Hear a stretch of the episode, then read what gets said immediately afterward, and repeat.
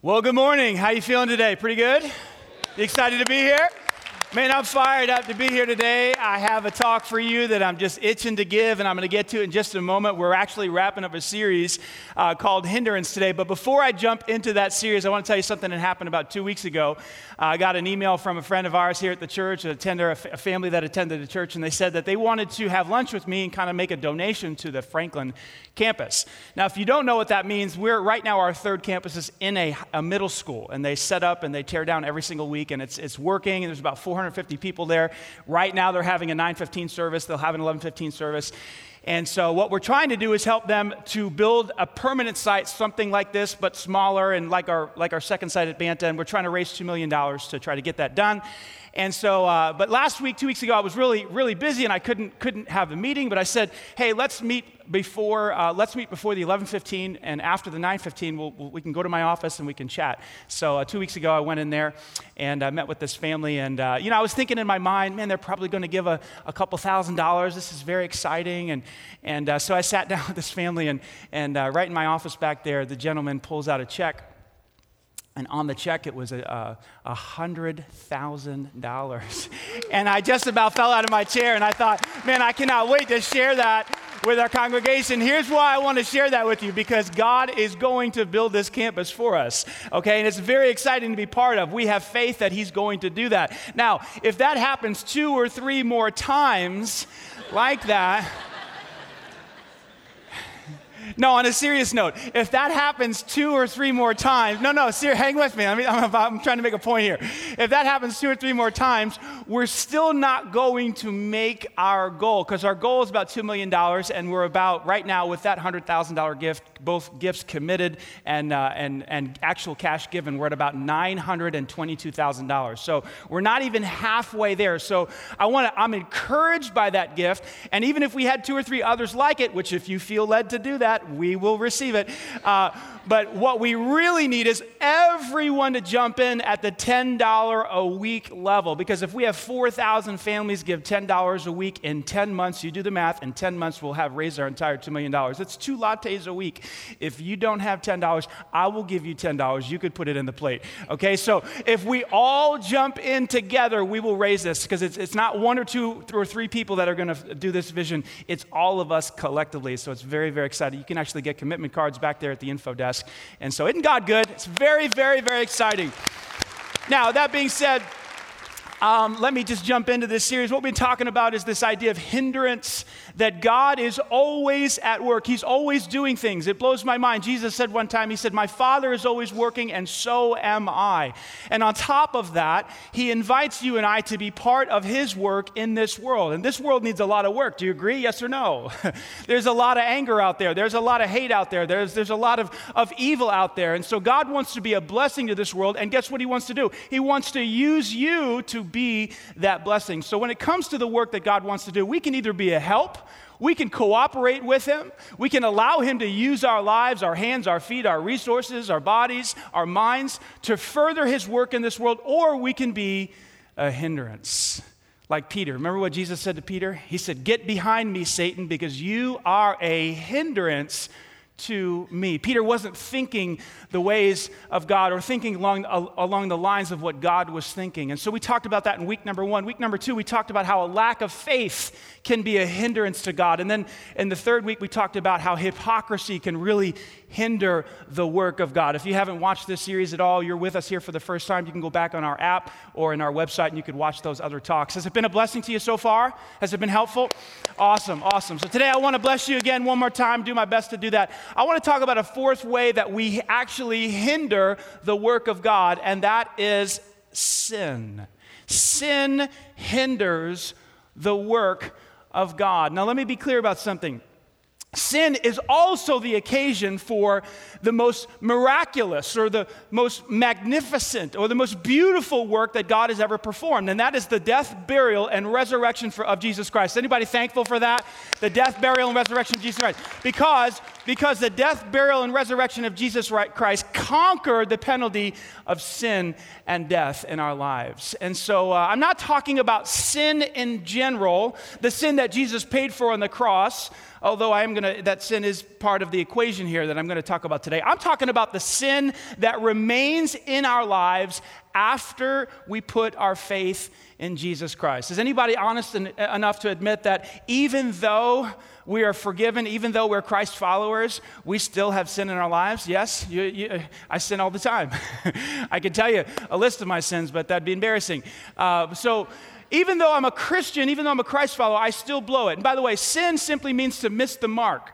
That's all it means. It's an archery term, so if you're out there shooting at a target and you pull back and you shoot, uh, or if you're a hunter or you shoot at deer or other things, like, I don't know, yeah, I don't get all that, but because I've never shot anything or killed anything, I'd probably come to I'm a city boy, but, uh, but some of you like to do that and then you like to eat it and stuff. Anyway, that's totally gross. Anyway, it's probably not gross for some of you, like, whoa, we're having some tonight. Uh, okay. But it's just, sin is just this idea that you, you, you, you have your eye on something and then you just miss the mark. You totally miss the deer. You totally hit the bull, you miss the bullseye. That's what sin is. And the reality is, is that after we put our faith in Jesus Christ, we still have sin in our lives. Otherwise, otherwise Paul wouldn't have said this in, in 1 Thessalonians, I'm sorry, 1 Timothy, 2 Timothy, sorry, 2 Timothy. He says, all who belong to the Lord must turn away from evil. See, you can belong to Jesus Christ and still have a struggle with sin in our lives. And sin hinders the work of God, the work that God wants to do in us and through us. Paul says this in the next couple of verses, verse 20, verse 21. He says, If you keep yourself pure, he's talking to his young protege, Timothy. If you keep yourself pure, you will be a special utensil, a special tool for honorable use. He continues and he says this Your life will be clean, and you will be ready for the master to use for every good work. In other words, your life is like a scalpel in the, in the, in the hand of a surgeon. And if you've ever been operated on before, and I have, I've had three knee surgeries, I've had my appendix out, I've seen what they do to, to get everything sanitized and cleaned up, and everything's you know nice. They, they pour that brown stuff, what's that called, iodine or something, and they clean you up. And then they use their utensils that have been you know completely sanitized because if there's any germs on those things, then you know it could kill the patient. That's happened in history, and all you know many many people have died because of the infections, right? So God is basically saying, if you want me to use your life, you have to be a clean vessel. And when you are clean, when you, when you turn away from all evil, you'll be ready for the master to use you for every good work. Does that make sense? So sin hinders the work of God in our lives. Now, I know when I say that, I have to kind of be really careful because some of you hear that and you're thinking, well, if that's the case, I'm done. I'll never be used by God because I sin all the time. I sin every day, right? So I, I, need to, I need to make a few distinctions here. I'm not talking about being perfect okay? I'm not talking about sinlessness. I'm talking about a life that is dominated by sin, okay? Where sin is just the patterns of your life. You always manipulate, you always lie, you always lust, you always cheat. There, there's a difference. There, there's a person who lives that way, and that you can be a Christ follower and live that way. Not a very good one, but you can do it. And then there's a person who's striving to live for Christ, who's becoming like Christ, and then occasionally, from time to time, blows it and miss, misses the mark, okay? I'm, I'm talking about that type of person, not, not the person who is dominated by, by sin. Paul is saying if your life is dominated by sin, you will not be ready to be used by the master for every good work. Does that make sense? You see, it's, it's very interesting when I talk about sin. Some people will fall immediately into the category of condemnation. And condemnation is this feeling that comes over a person that says, Well, I am worthless. I, am, I have blown it. I am no good. God would never use a person like me. If you found out what I've done in my past, I'm done, right? That's condemnation. Condemnation is what Judah, Judas felt when he betrayed Christ. He, he felt so guilty and so ashamed. What did he do? He went out and did what? He hung himself. See, that's what condemnation does to a person. The opposite of condemnation is conviction. Conviction is what Peter felt when Peter denied Christ. He knew what he did was wrong, he felt bad about it, but he was encouraged to turn from it, and he was encouraged to get better and say, you know what, I'm going to turn away from that, and I'm actually going to strive to become more like Christ. That's conviction. And if what you feel today is conviction, you're on the right path. If what you feel today is condemnation, you're not hearing me correctly, okay? Maybe you grew up in a legalistic church where you had a pastor who preached when his, his you know, veins were popping out of his head and he would tell you, You're going to hell, you're going to hell. Remember those guys? Anyway, hopefully, hopefully uh, you're over that a little bit. But uh, so, so that's, that, that kind of preaching leads to this sense of condemnation. That's not what Paul is trying to create here. He's trying to create a sense of conviction in Timothy's life. Now, when we talk about sin, there's lots that we can talk about. We could do a whole series, I don't know, called The Seven Deadly Sins. In fact, this summer we might do that. Would that be fun? We just go through envy and adultery and anger and hatred and all those different things, and that, that would be kind of depressing, wouldn't it? So we're, not going to do that in the summer series, but, but that would be interesting. So, but, but we could talk about a lot of things when we talk about sin. And so, what I don't want to go through all these different sins. I want to just talk about what I believe is the root sin of all the other sins. You know what that one is?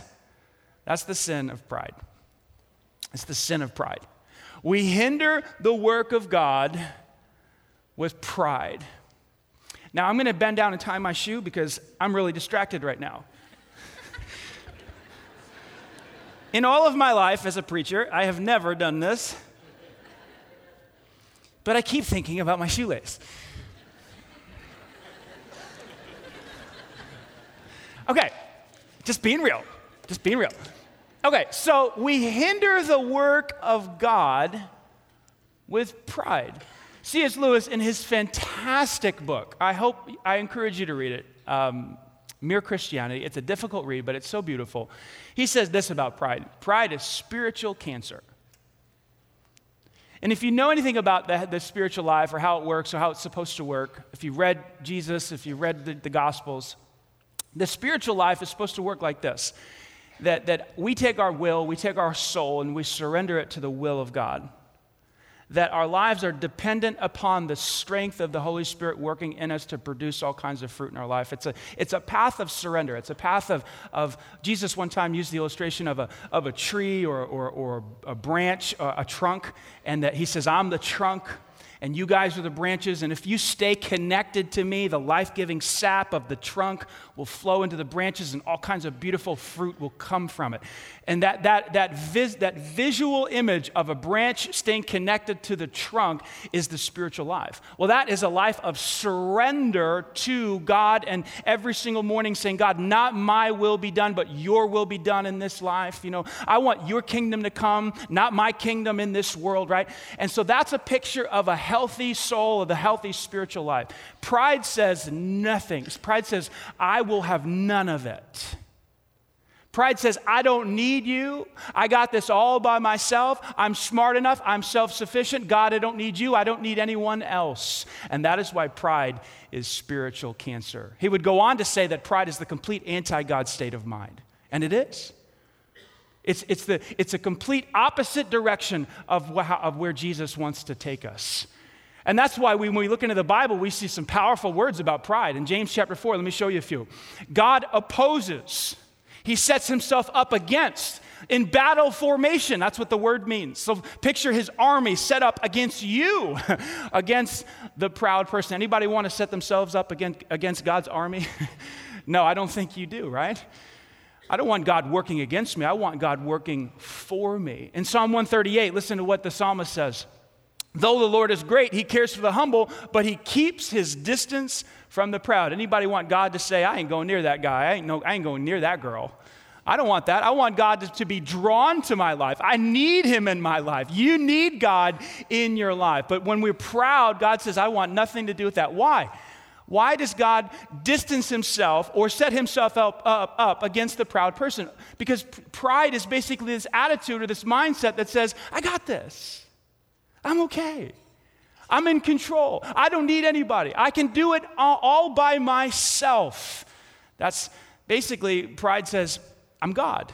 Now, you might not think about that way. Maybe you never even thought those words before. But when you're, when you're thinking in self sufficient terms, you're thinking that you are God, that you took the place of God. And by the way, who made that mistake?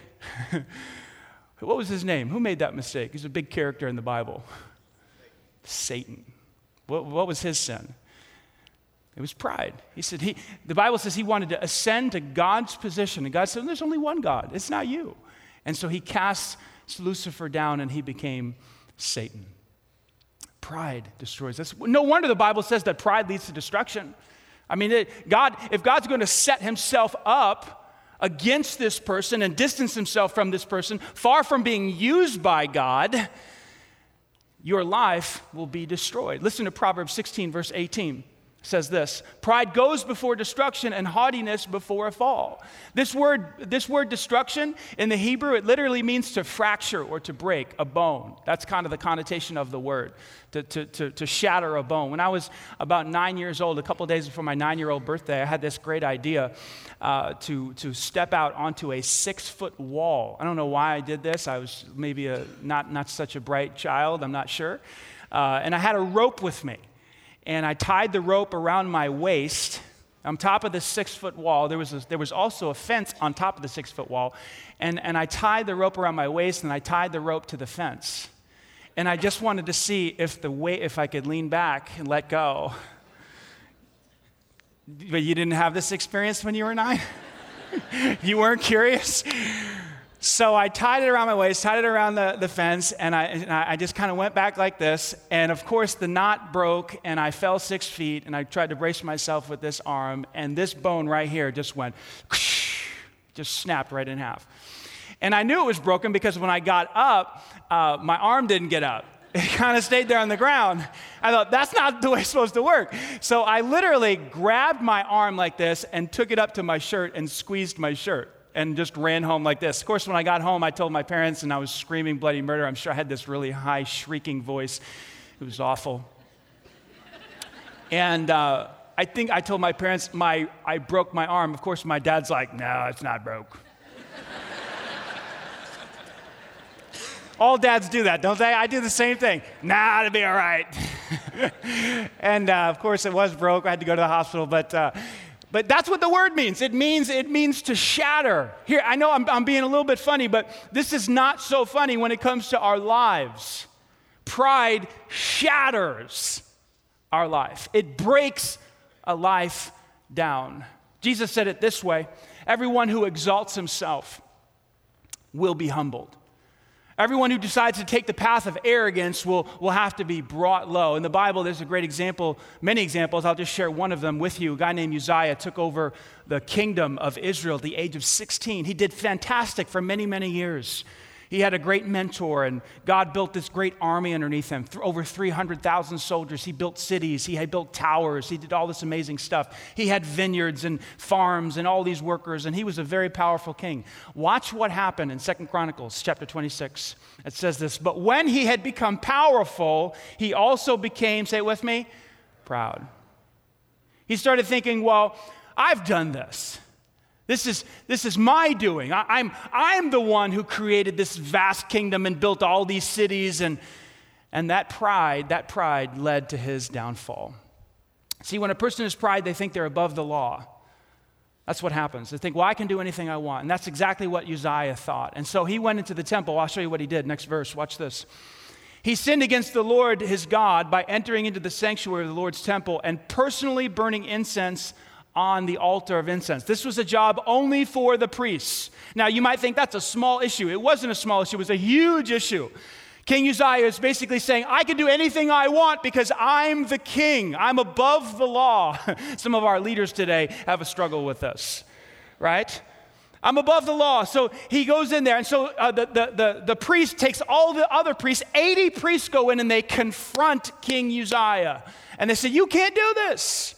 And they just have this face to face confrontation and watch, watch Uzziah's response. Uzziah, who was holding the incense burner right there, they just confronted him right there. He became furious. But as he was standing there raging, I'm going to come back to that in a little bit, but as he was standing there raging in his anger at the priest before the incense altar of the Lord, watch what happened. Watch what happened. Suddenly, leprosy broke out on his head, right there in his forehead. It's like God saying, listen, it doesn't work that way. I will not allow my people to rise up and exalt themselves and think that they are self sufficient. I am going to put a stop to this. And so, in the end of the story, I don't have this on the screen there, but I'll just read it to you from the text. It says this in verse 21 And King Uzziah was a leper, listen to this, to the day of his death. And being a leper, he lived in a separate house, for he was excluded from the house of the Lord. And watch this. And Jotham, his son, was who was over the king's household, uh, started governing all the people of the land. It's like God says, "Look, I'm no longer going to partner with uh, Uzziah because pride hinders my work. You can't take the glory. The glory is supposed to come to me. So, what I'm going to do is I'm going to use your son Jotham to replace you. Now, I don't know about you, but I don't want someone to replace me because of pride. I don't want God to say, I can't use you. How about you? God wants to partner with me. He wants to partner with you. I know that might sound arrogant. It's not arrogant, it's just the truth. God is looking for a bunch of people that, that He can use to be a blessing to this world, but pride hinders Him from doing so. Now, I know that it's hard to kind of uh, I don't know, see pride in our lives. It's, it's actually a lot easier to see pride in other people's lives. Have you ever noticed that? it's hard to see in us, it's easy to see in other people. So I'm going to give you a few ideas to help you maybe identify pride in your own life, okay? A proud person is unable to apologize. Okay? Is that you? Do you apologize easily, or do you go to, or is it like, ah! you're in a conversation, you've been caught? It's like, I'm sorry. You, you know, you can't really get the words out. That's why. Proud, pride, proud people, they have a real problem with apologizing because that's admitting that they were wrong and they're never wrong, right? Are you, are anybody? I remember one time my wife looked at me and she said, You know, you, ne- you never think that you're wrong. This was years ago. See, I've made progress. Since then, I've, I've been saying it a lot. I was wrong. I was wrong. Uh, a proud person, also, number two, is unable to seek advice. They're unable to seek, seek help. Why? Because they know it all. And if they, if they go seek advice, what is that an admission of? Ignorance, right? And oh, I can't let that happen. Unfortunately, a friend of mine uh, had his life kind of fall apart one time, and, and uh, on the back end of it, I met with him. I said to him, How come you didn't come to me and seek help? How come you didn't come to me and ask for some advice? And to quote, I quote, ready? I'll never forget this, it's burned into my brain. I was too proud. And because a, a, proud person doesn't seek help, doesn't seek advice, they suffer in their own little world, and there's lots of destruction going on. A proud person also has a critical spirit. A, pride creates a critical spirit. Have you noticed this? They're always looking down on everybody else because they know better and they're smarter and they're whatever, you know. And, and so, and what does that lead to? All kinds of destruction. Because do you, do you like to be around a person like that? I don't. I want to get uh, separate myself from people who are always looking down and criticizing other people. A proud person is also unable to see their own weaknesses. They're unable to see their own faults. Have you ever noticed that? It's just they can see the faults of everybody else, but their own weaknesses are they're blind to them. They're, they're, they they don't see their own blind spots. And because of that, you know, they don't know how people are experiencing them. Did you know that people experience you? I remember reading about that one day. I was like, wow. Like right now, you're experiencing me. You're experiencing what it's like to be in my presence. People do the same thing with you, your coworkers, your spouse. And I had to think to myself, how is my wife, my closest companion, my best friend, right? How does she experience me? And it caused me to try to become very self aware of how my words and responses and actions and inactions affect her, right? A proud person doesn't know any of that stuff because they don't think there's a problem. they think everybody's just thrilled with them. that everybody wants, wants to be around them because they're great, right? Look at this one. A proud person is unable to receive criticism. They just can't hear it. It's like they, they choke, they can't breathe. because they're, they're, they're the best, they're awesome. You don't criticize a proud person, and when you do, ooh, watch out. Because you're going to get something coming back at you, right? You ever criticize, you ever offer up some critique of somebody who's proud, and they're like, and then all of a sudden the finger's coming right back at you, right? It's, Anyway, that's this pride. Hopefully, you're, you're realizing, hopefully, you're not nudging your partner. You're saying, Oh, woe is me. I'm a proud person. This last one is powerful. This was Uzziah's problem. You, a proud person needs to be in control. They're the boss, they're God, right? And so they can, they're above the law. They can go in and light incense if they want to light incense. And then if someone comes and crosses them, they're mad, they're raging.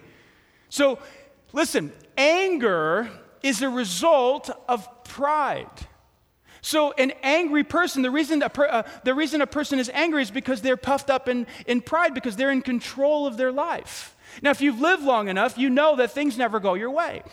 Let me say that again. If you've lived long enough, you know that things never go your way. Can you say that with me? Things never go my way. Say that with me. Things never go my You have to get this. They never go your way. And so if you're in control and things never go your way, you're just going to live a life in anger. You with me? Some of you are like, well, that's why I'm always angry. Yes, you're proud. You're in control of your life. You think you're God.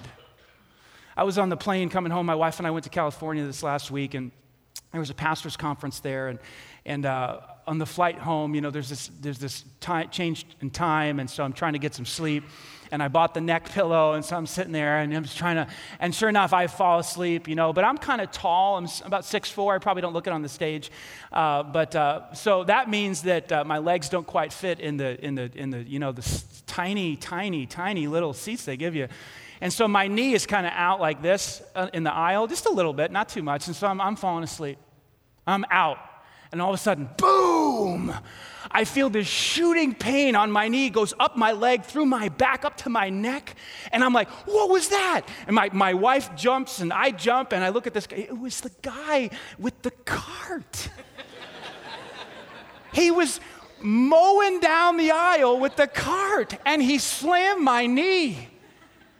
And, and he goes, Oh, I'm sorry. And I thought, You're sorry? Do you, do you know the pain? I'm up my back, you know? And, and listen, why am I sharing this illustration with you? Because if I was in control of my life and I didn't get my way, what was I wanting to do? I wanted to sleep. I wanted to sleep, just wanted to get some rest. This guy crossed me right? He, he didn't give me what I wanted, he gave me uh, something a lot worse. And so I had this moment, and I couldn't even look at him because what I wanted to do is stand up and boom, right in his face, you know? And I felt the anger rising up inside of me, and I was like, You're a pastor, you're a pastor, you can't do that. And then I had another voice say, But nobody knows it on the plane, you can do it. Just kidding about that part. Just kidding. But I did, I could, I really struggled to look at this guy because he was just like, oh, I'm sorry, no problem. That was rude of me. I'm like, are you kidding me? You know, so anyway, I thought to myself, you got like one job, dude. Bring the cart down the aisle and give out the coffee and the water. You screwed that up, dude. I, I held all that back, held it all back, held it all back. Because, here's why because Jesus was testing me. He always tests me. I don't know why. And here was the test Are you in control of your life? Oh, you didn't get what you wanted, did you? Let's see. How are you going to handle that anger? You know, and all these conversations going on in my head. I think I'm crazy. so, an angry person is angry because they're in control. And they're in control because they're proud. Now, hopefully, you're able to identify with some of that stuff and recognize that you're proud. And now let's talk about how to get rid of this, this junk because we got to get it out of our life. Again, because pride hinders the work of God. I'm going to two quick things. First thing we got to do is humble ourselves. How do we get rid of pride? How do we just, just rip it out of our life? We have to humble ourselves. We can either humble, humble ourselves or Jesus is going to humble us, one or the other.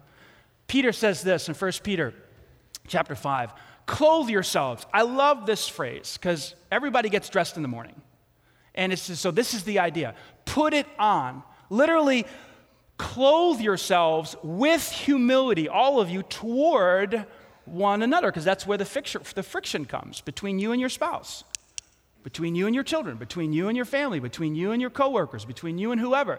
Clothe yourselves, put it on every single day. Yeah, I know you put it on yesterday, but you have to put it on again today. You say, okay, I get that. I got to clothe myself with humility if I want to get rid of pride. How do I do that?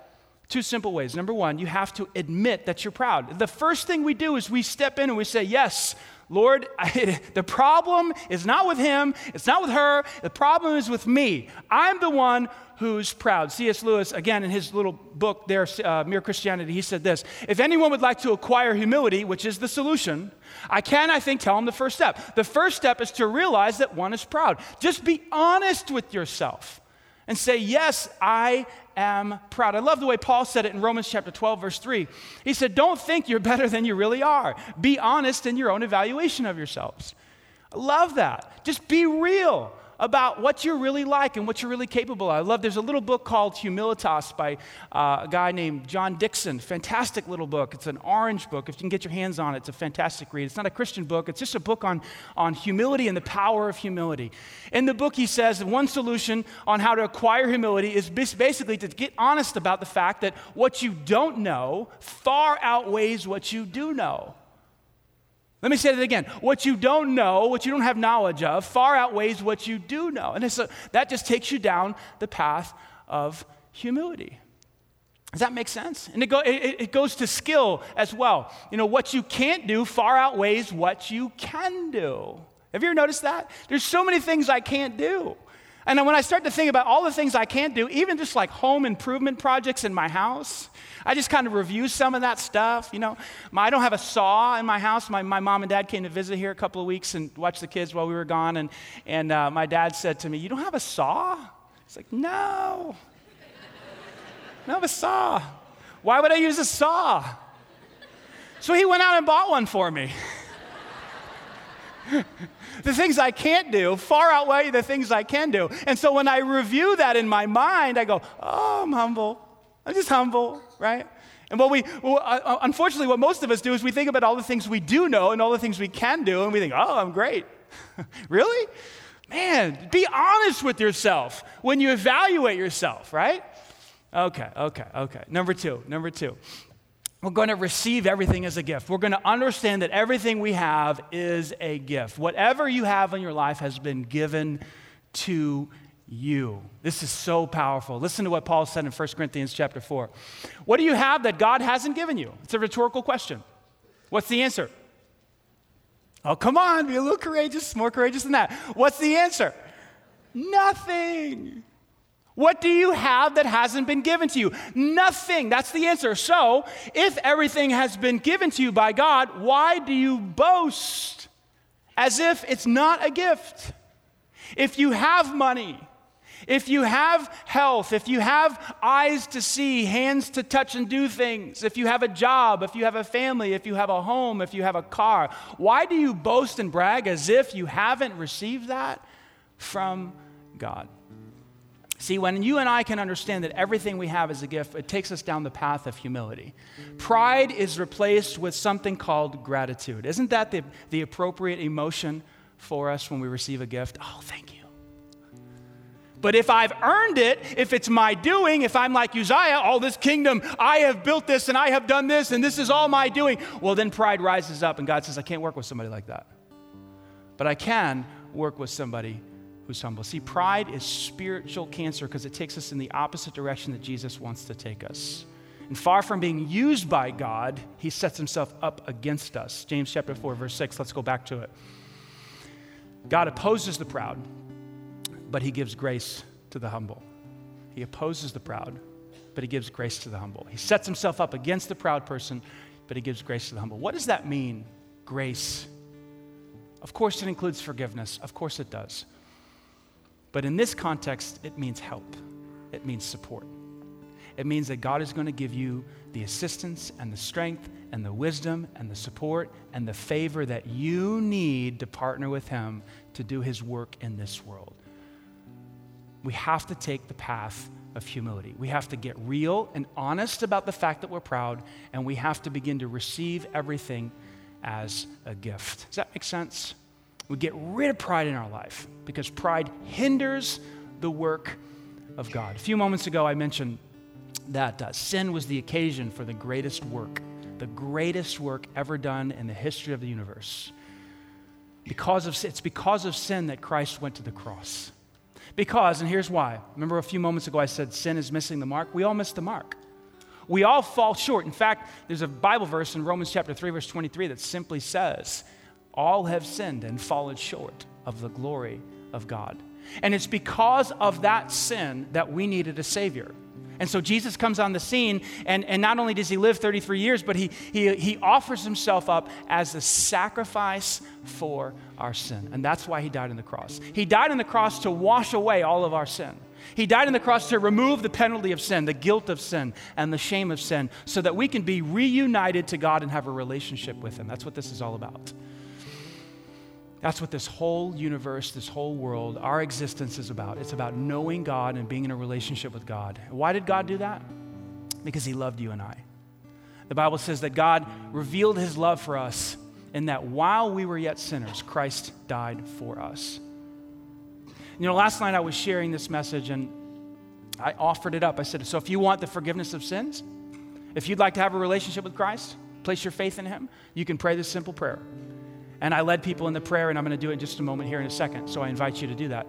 The last night I invited everybody to do that, and a young woman, probably early 20s, she prayed to receive Christ.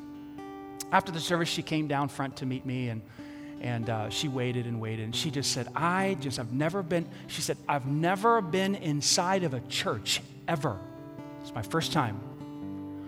She had her little Bible in her hand. She said, I want to know more about what this thing is called following Jesus and all this stuff. I said, Man, you are in the perfect place.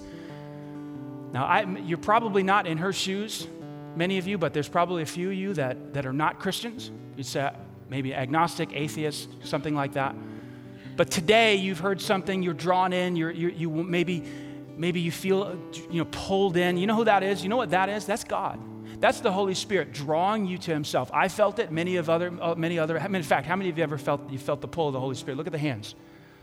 That's God. That's what He does.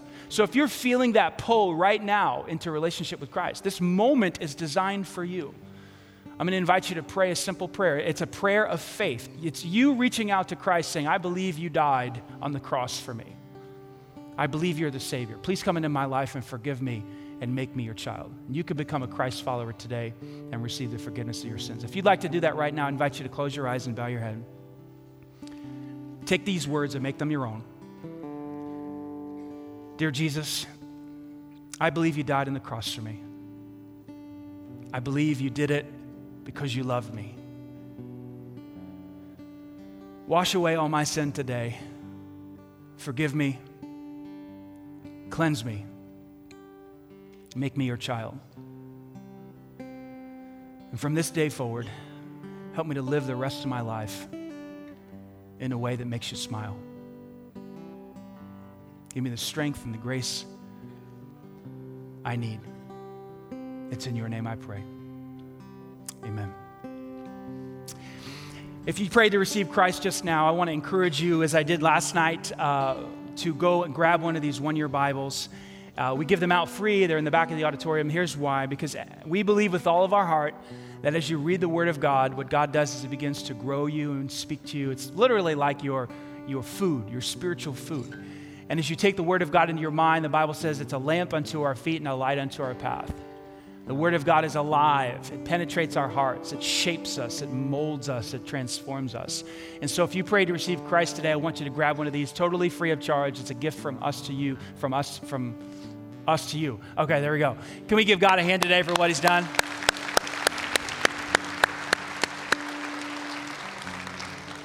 It is an absolute joy and privilege to be your pastor. I believe that we have a big dream here. I, believe God is calling us to reach uh, 10, at least 10,000 people, if not more. And uh, you say, well, why? Why would God give you a dream like that? Because people need to know Christ. They need to know Christ. We live in a world out there today where there's, it's amazing. People are searching and, and, and going in every direction looking for satisfaction, looking for life, looking for, for, for, for fulfillment. They're, they're, they're, they're chasing money. They're ch- chasing you know, illicit sex. They're chasing all alcohol, drugs. They're chasing all of these things. And, and what they're really searching for is Christ if they could only see it. And so that's why we have a vision to reach thousands and thousands of people because we have the answer, don't we? The answer is Christ, the living water, the bread of life. I hope that vision captures your heart. Let us pray. God, thank you so much for the opportunity to talk on behalf of you. I hope I, hope I got it at least uh, you know, a little bit close to what you wanted. And I hope you're pleased today with it. Um, help us to take the path of humility uh, because we want to be used by you to be a blessing to this world. Help us to be generous people um, so that we can reach many, many more people with this message of hope, love, and forgiveness. We pray this in Christ's name. Amen. God bless you. Love you. See you next week. Bring a friend.